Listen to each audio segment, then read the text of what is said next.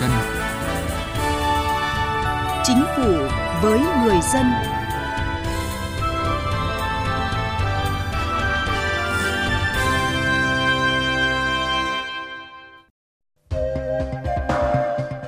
Bây giờ thì hướng dẫn quá nhiều, doanh nghiệp không nhớ nổi các loại văn bản nào, văn bản nào nữa. Tục hiện nay của chúng ta trồng chéo rất nhiều.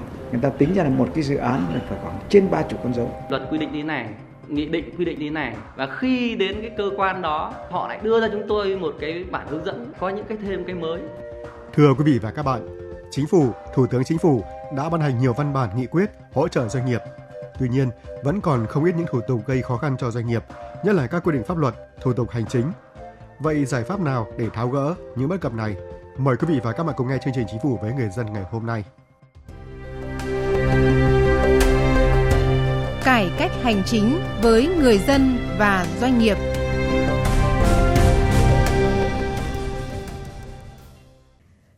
Thưa quý vị và các bạn, bình quân một tháng có khoảng 10.000 doanh nghiệp rút lui khỏi thị trường, tương đương mỗi ngày là hơn 300 doanh nghiệp. Tác động của dịch COVID-19 là một trong những nguyên nhân chính dẫn đến hệ quả này. Nhưng cũng cần phải kể đến một nguyên nhân nữa, đó chính là những vướng mắc khó khăn từ thủ tục hành chính. Đã gần 2 tháng làm hồ sơ gửi các cơ quan chức năng để vay vốn không lãi suất trả lương cho người lao động theo nghị quyết số 68 của chính phủ. Công ty trách nhiệm hữu hạn vận tải Phúc Xuyên, đơn vị vận tải khách công cộng lớn nhất tỉnh Quảng Ninh vẫn chưa nhận được hỗ trợ. Ông Đoàn Thế Xuyên, giám đốc công ty cho biết, vướng mắc nhất vẫn là thủ tục. Công ty đã gửi hồ sơ lên Ngân hàng Chính sách Xã hội tỉnh để vay vốn trả lương cho người lao động, nhưng chưa được duyệt vì liên quan tới xác nhận thủ tục về thuế.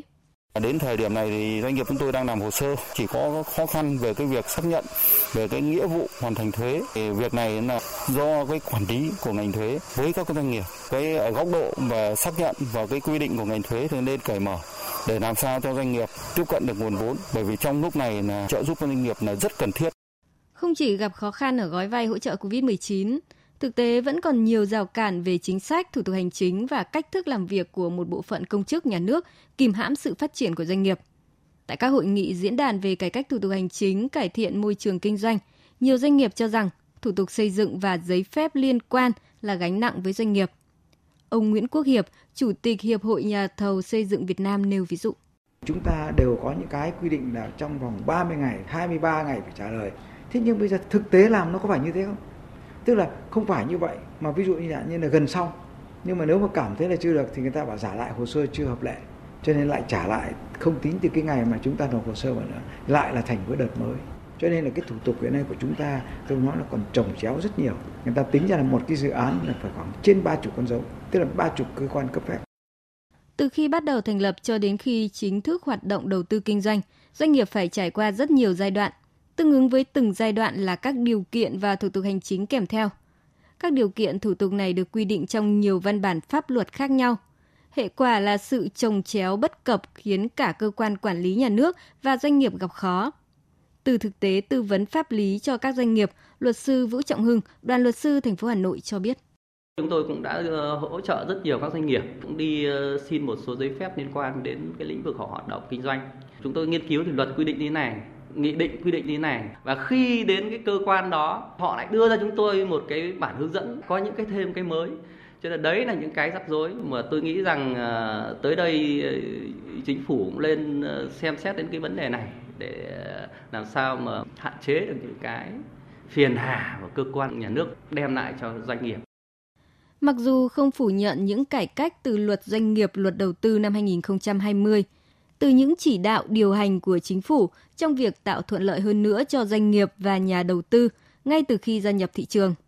Nhưng không thể phủ nhận những trồng chéo bất cập của hệ thống pháp luật liên quan đến hoạt động đầu tư kinh doanh vẫn là một tồn tại lớn và doanh nghiệp cũng đã rất nhiều lần phải kêu cứu chính phủ. Theo bà Phạm Thị Ngọc Thủy, Giám đốc điều hành Văn phòng Ban Nghiên cứu và Phát triển Kinh tế Tư nhân thuộc Hội đồng Tư vấn Cải cách Thủ tục Hành chính của Thủ tướng Chính phủ. Nhiều khi thủ tục điều kiện quy định tại một số văn bản pháp luật không thống nhất, khiến doanh nghiệp không biết nên thực hiện thủ tục nào trước, thủ tục nào sau, hay là có phải thực hiện thủ tục đó hay không. Trước đây thì um, những cái hướng dẫn thì là nó nó không quá nhiều và nó tập trung. Còn bây giờ thì hướng dẫn quá nhiều cho nên là thường là cứ xảy ra cái gì thì đi gỡ cái đó cho nên bây giờ đến mức mà doanh nghiệp không nhớ nổi các loại văn bản nào văn bản nào nữa sự phiền hà của thủ tục hành chính là câu chuyện không hề mới. Nhưng nếu không tháo gỡ kịp thời sẽ ảnh hưởng nghiêm trọng đến hoạt động sản xuất kinh doanh.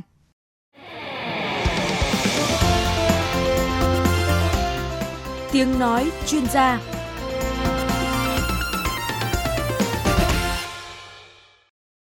Thưa quý vị và các bạn, như chúng tôi vừa đề cập, những trồng chéo trong các văn bản luật, giấy luật, những phiền hà về thủ tục hành chính đang cản trở sự phát triển của doanh nghiệp. Vậy thực trạng này cần phải được tháo gỡ như thế nào?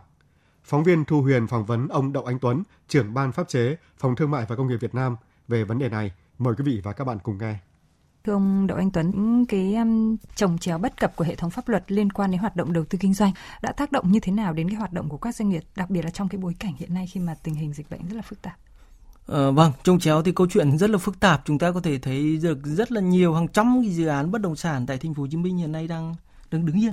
Ừ. Bởi vì có thể những vướng mắc giữa cái quy định về pháp luật về đất đai, pháp luật về nhà ở, pháp luật về quản lý đô thị hay pháp luật về xây dựng hiện nay đang có nhiều cái vướng mắc và nhiều cái cản trở. Cho nên là các nhà đầu tư trong thành phố Hồ Chí Minh hiệp hội bất động sản thành phố Hồ Chí Minh cũng đã phản ánh rất là nhiều. Tôi cũng tham dự rất nhiều những cuộc họp đối thoại. Hay là tôi lấy ví dụ là một cái ví dụ rất là cụ thể trong bối cảnh dịch bệnh như hiện nay thôi.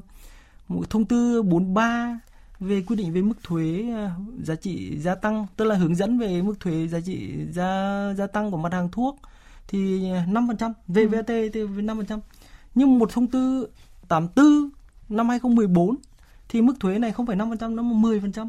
Ừ. Thì như doanh nghiệp sản xuất thành phẩm thì là 5%, nhưng mà nếu nhập khẩu nguyên liệu mà để sản xuất thì 10%. Cho nên khi mà doanh nghiệp hoàn thuế thì xử lý như thế nào đối với khoản dư mà đã nộp ngân sách nhà nhà nước rồi. Cho nên hiện nay nhiều doanh nghiệp đã gặp khó khăn. Cho nên chúng ta thấy rằng là quy định giữa các luật chưa khớp với nhau. Cho nên khi mà vận hành trên thực tiễn thì tạo ra vướng mắc. Vướng mắc thì gây ra tắc, đình trệ và đối với doanh nghiệp thì nó gây thiệt hại bởi vì là phải chờ đợi nguồn lực bị lãng phí và cái thủ tục có thể không giải quyết được cho nên là điều này nó tạo ra cái tốn kém nó chi phí rủi ro và về lâu dài thì tạo ra cái sự kém cạnh tranh của hàng hóa dịch vụ của Việt Nam so với các vâng. các nước. Vâng, rõ ràng là cái sự bất cập, sự trồng chéo mâu thuẫn của các cái quy định pháp luật liên quan đến hoạt động đầu tư kinh doanh thì đang là một cái cản trở đối với doanh nghiệp.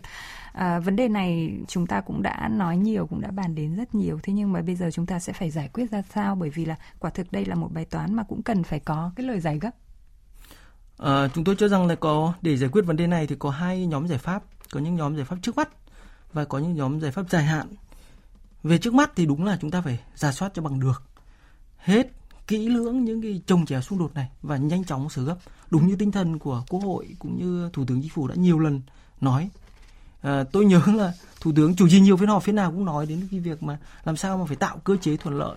Và bản thân chính phủ trong bối cảnh dịch bệnh như này nhưng mà vẫn dành rất nhiều thời gian để thảo luận những vấn đề về về xây dựng luật hay về thể chế hiện nay thì tôi biết là chính phủ đang trình lên quốc hội một luật sửa 10 luật.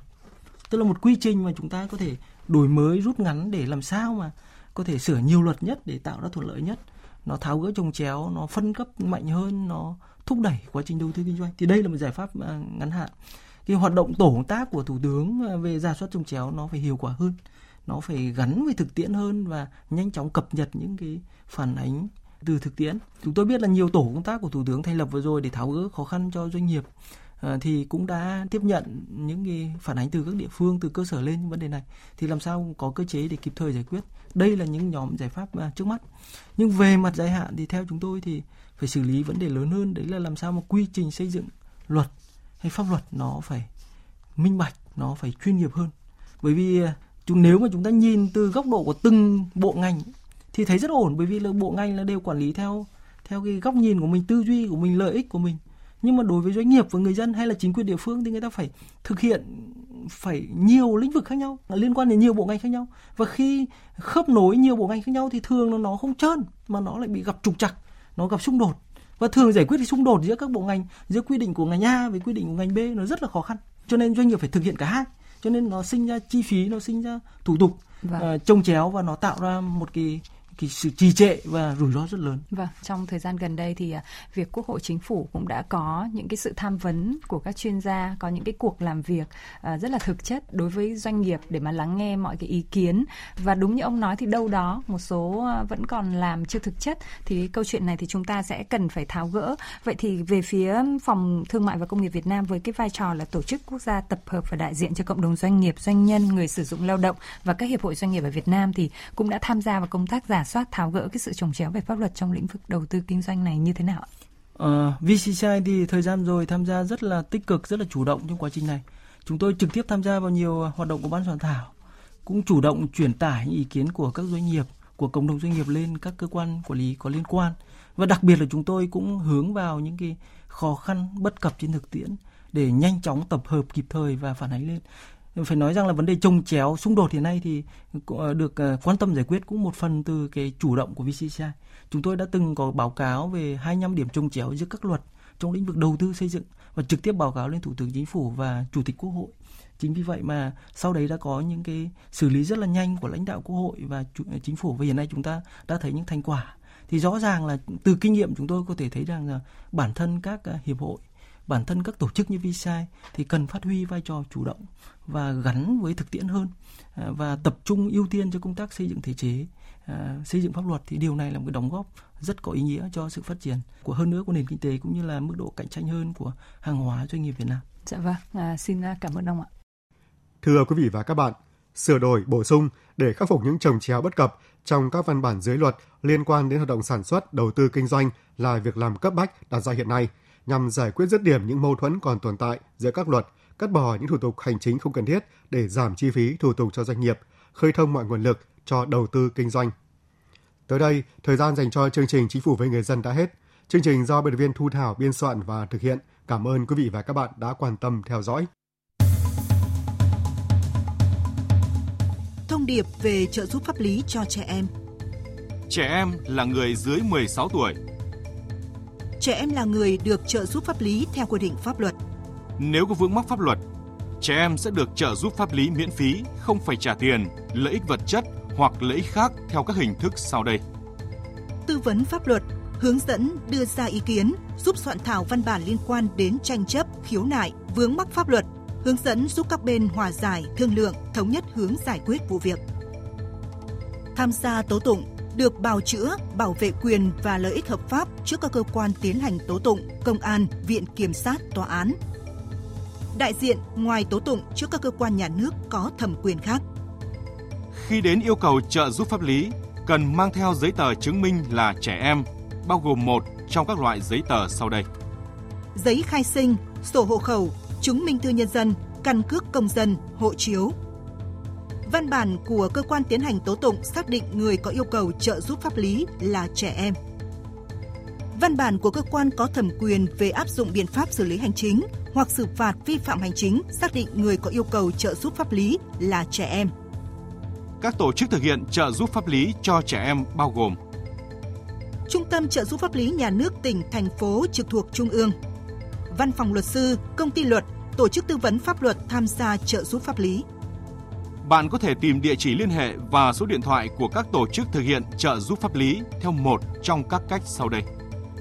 Truy cập danh sách tổ chức thực hiện trợ giúp pháp lý trên cổng thông tin điện tử Bộ Tư pháp https 2 2 gạch chéo mori.gov.vn